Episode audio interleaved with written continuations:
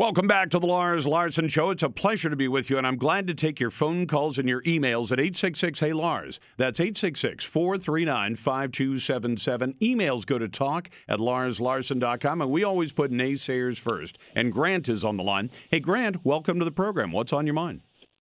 Thanks, Lars. Well, you seem to be a little bit concerned about the cut in law enforcement, especially in the, the 19 positions relative to the drug enforcement squad. I am. And I get it. it. It looks pretty bad on its face, but you have to consider this. What we've been doing in regards to our drug enforcement is not helping at all. It is making the problem worse. All right, I'll So tell you what. I'll accept your. I'll accept your. Hold on. I'm, yeah, I'll accept your premise. I'm trying Okay, to agree with you. I'm The trying to agree with being, you. Tell me what the Those the dollars being spent on people on the enforcement end need to be reallocated to the treatment side. It's just not as simple as putting handcuffs on an addict or a user and putting them in jail and saying this is going to fix the problem. All right, let's try this. Let's try this then.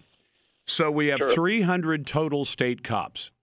Let's Mm-hmm. just, for the sake of argument, fire all 300 of them right now. Those are the road deputies, the ones that are actually out on the road to cover 90,000 square miles of the state of Oregon. Let's fire all of them. Now, you, now you have, and let's say each one costs salary, benefits, and everything totaled up is probably 100,000 each. Now, we have so that means with hundred thousand dollars for each each one of those uh, OSP troopers.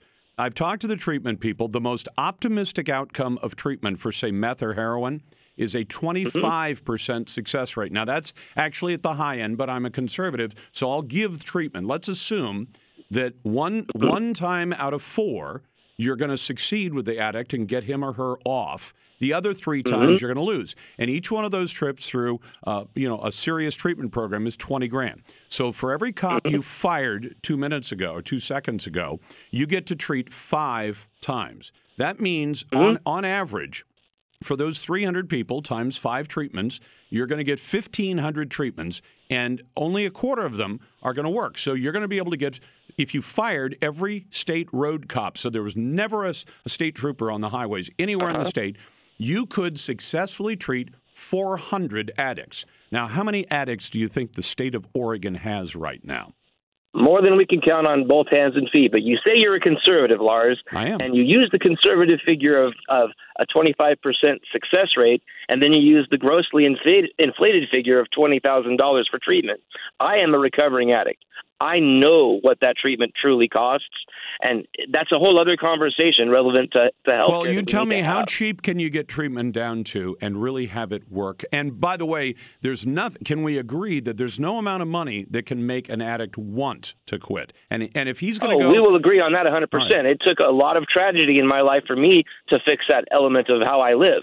But I'll tell you this a lot of addicts out there would go on to maintenance programs if they were affordable. Right now, if you try to get on a maintenance program or a replacement program, those costs are so astronomically inflated by the drug companies that the average addict can't rationalize Well, going that route when their drug of choice okay. is vastly cheaper. there is methadone that's maintenance for heroin, but all that is is being addicted to one drug instead of another. What maintenance? But would you hold rather up, hold have that up, Hold up! structure? I haven't asked you the question yet. okay, go ahead, go ahead. What's the maintenance program for meth? For methamphetamine? Yeah. There is none. That's the thing. Exactly. Those people require a very What's- intensive cognitive behavioral therapy regimen. the twenty thousand the dollar kind. The twenty thousand dollar Well, kind. Not again. You're not using a very conservative figure there because Well- you can get into tr- my treatment cost me ten thousand dollars, half of what Okay, you're let's quoting now. double it. still- Let's double it. Hold on. Let's double it. okay. We'll say for firing every state road cop in the state of Oregon, so we have no more state patrol on the roads. We still have a crime lab and a few things, but no more state cops. Okay. We fired them all. We can cure 800 addicts a year. That's it. Yeah. And you think Curing that's going to very. You're using the address the term cure as in. These Well- people don't get cured all the time, Lars. Uh, if you can get an addict That's what I started get with. on a replace, please let me finish. No. If you can get an addict to take a replacement drug that oh. requires that he adhere to a set of rules But and Grant- structure Grant- that he is void of in his life otherwise, Brad, hold up a then second. you would hold you're up, making hold up, progress. Hold up, hold up, hold up, hold up. Sure, sure, You sure. just agreed there is no maintenance program drug for meth. What's the maintenance drug for cocaine? Well, cocaine is basically a rough weekend and a, a sharp scolding from your significant other to get off it. It really doesn't have a sharp physical withdrawal component to it like heroin does. What's And the when you wanna maintenance drug ab- for alcohol?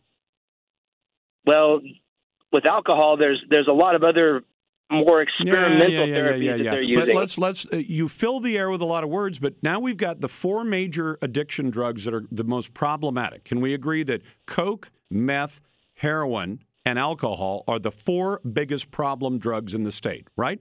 Oh, definitely. Okay, yeah. so out of the four, three of them have no maintenance drug. Yet you keep suggesting that there's some magic pill. We could, if we only had enough money, we could put people on a magic pill, a maintenance for that we could drug. put people also into cognitive behavioral therapy that For doesn't 20 cost grand. twenty thousand. It doesn't cost twenty thousand dollars all the time. Intensive outpatient treatment is not that for expensive. ten grand, like you, like yours, for ten thousand. Intensive outpatient treatment is not an inpatient rehabilitation. And by the Those way, by the way, things, when we stop doing all drug enforcement, because it sounds like that's what your your suggestion is, we merely help people off the drugs. We've now allowed the drugs to proliferate throughout the state because if there's no enforcement going on. The drugs are already hugely available now. I don't even know how to express how available they are. Heroin is cheap. oh, I meth- know you're talking to a reform- reformed addict, man. Yeah. I know. So, if it's available now with with you know the enforcement we have now, if we take the enforcement off, then we're going to have availability that'll go off the charts. And I would suggest to you, and you tell me I'm wrong, that if a drug is more available, that is likely to be used more often. That some people are held back from using it because there's enforcement. If you drop all the enforcement as you're suggesting, what's going to happen to the number of people who try it and in some cases get addicted to it? You'd be surprised, Lars, because a lot of people find their way down this dark and, and really unpleasant road in their parents' medicine cabinet. It doesn't come I'm well aware of that. guy. By the way, can I give you a number for that that I really like?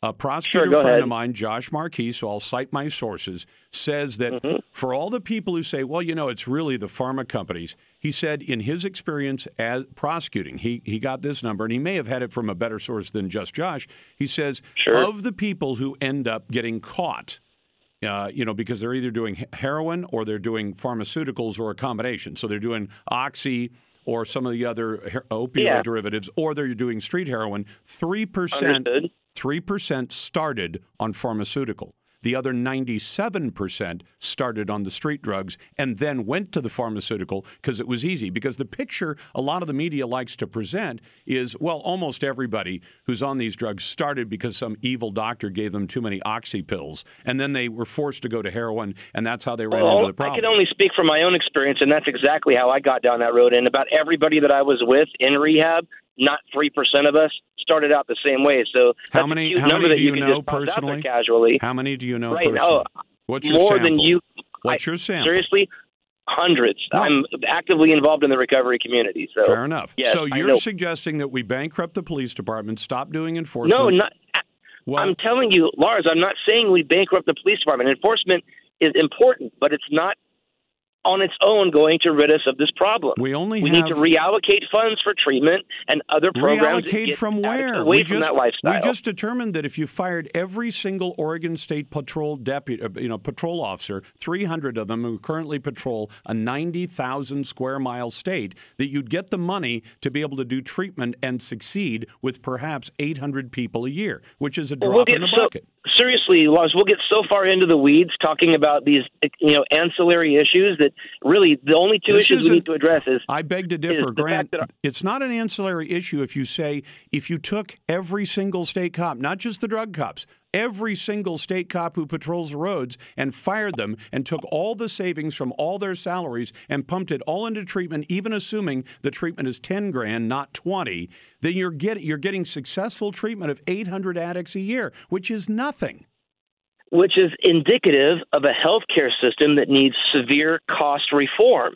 If we can make treatment affordable by making drug companies perhaps I know you don't like this word, but subsidized treatment because they are definitely part of the problem. Well, hold on, then, hold on. If everybody is concerned about pharmaceuticals being too expensive, and you tell me we're going to have the drug companies add to the cost of every pharmaceutical they sell, heart medicine. When they're posting record profits, I think it's pretty reasonable to expect that they should be responsible you know for the fallout of the drugs they create. Grant, can I suggest? I, I don't think you know anything about the economics of that business. The average return for pharma companies is 15%. The average return for restaurants, a very low risk business, is 8. If you take it much below 8 or 5, you know, Walmart gets all the way down to 3 because We're not have, talking about average pharmaceutical companies here, yeah, Laz. We're talking about 15%. Purdue Pharma. No, but I'm talking okay? about the whole industry. OxyContin the Incorporated. whole- That's what we're talking about, dude. Grant, you know what? When you just fill the air with words, the whole pharma industry has an average return has an average return of 15%. It's a risky business. So if you ask people to be in risky businesses, and risk by Drug risky, dealing, legal drug dealing is a, is a risky business. let me tell you why, Grant. Grant, Grant, you know, this shows how, how as much as you congratulate yourself on knowing a lot about it, let me suggest something to you. A, a pharma Sure. company goes out I'm living it. I'm not just knowing about it. I'm living through the recovery addict. process. The fact that you're a former addict, uh, believe me, doesn't tell me as much. If you look at the pharma business, let's and just listen to this example for a second, okay? You're a Mm-hmm. you're a big evil pharma company, and you come out with a life saving drug for Americans. And it costs you, because of government regs, between one and two billion dollars to get that pharma drug to market. And it's out there and it's saving lives. And then one person dies because of it, and you get a $50 million lawsuit. That's what I'm talking about in terms of risk. And you That's say, chump change when you open up other foreign no, markets. it's not. Not no. the foreign markets pay less than the Americans do. Americans are funding the development of drugs that they end up having to sell for almost nothing overseas. But Grant, I wish you well in your recovery. You're listening to the Lars Larson Show.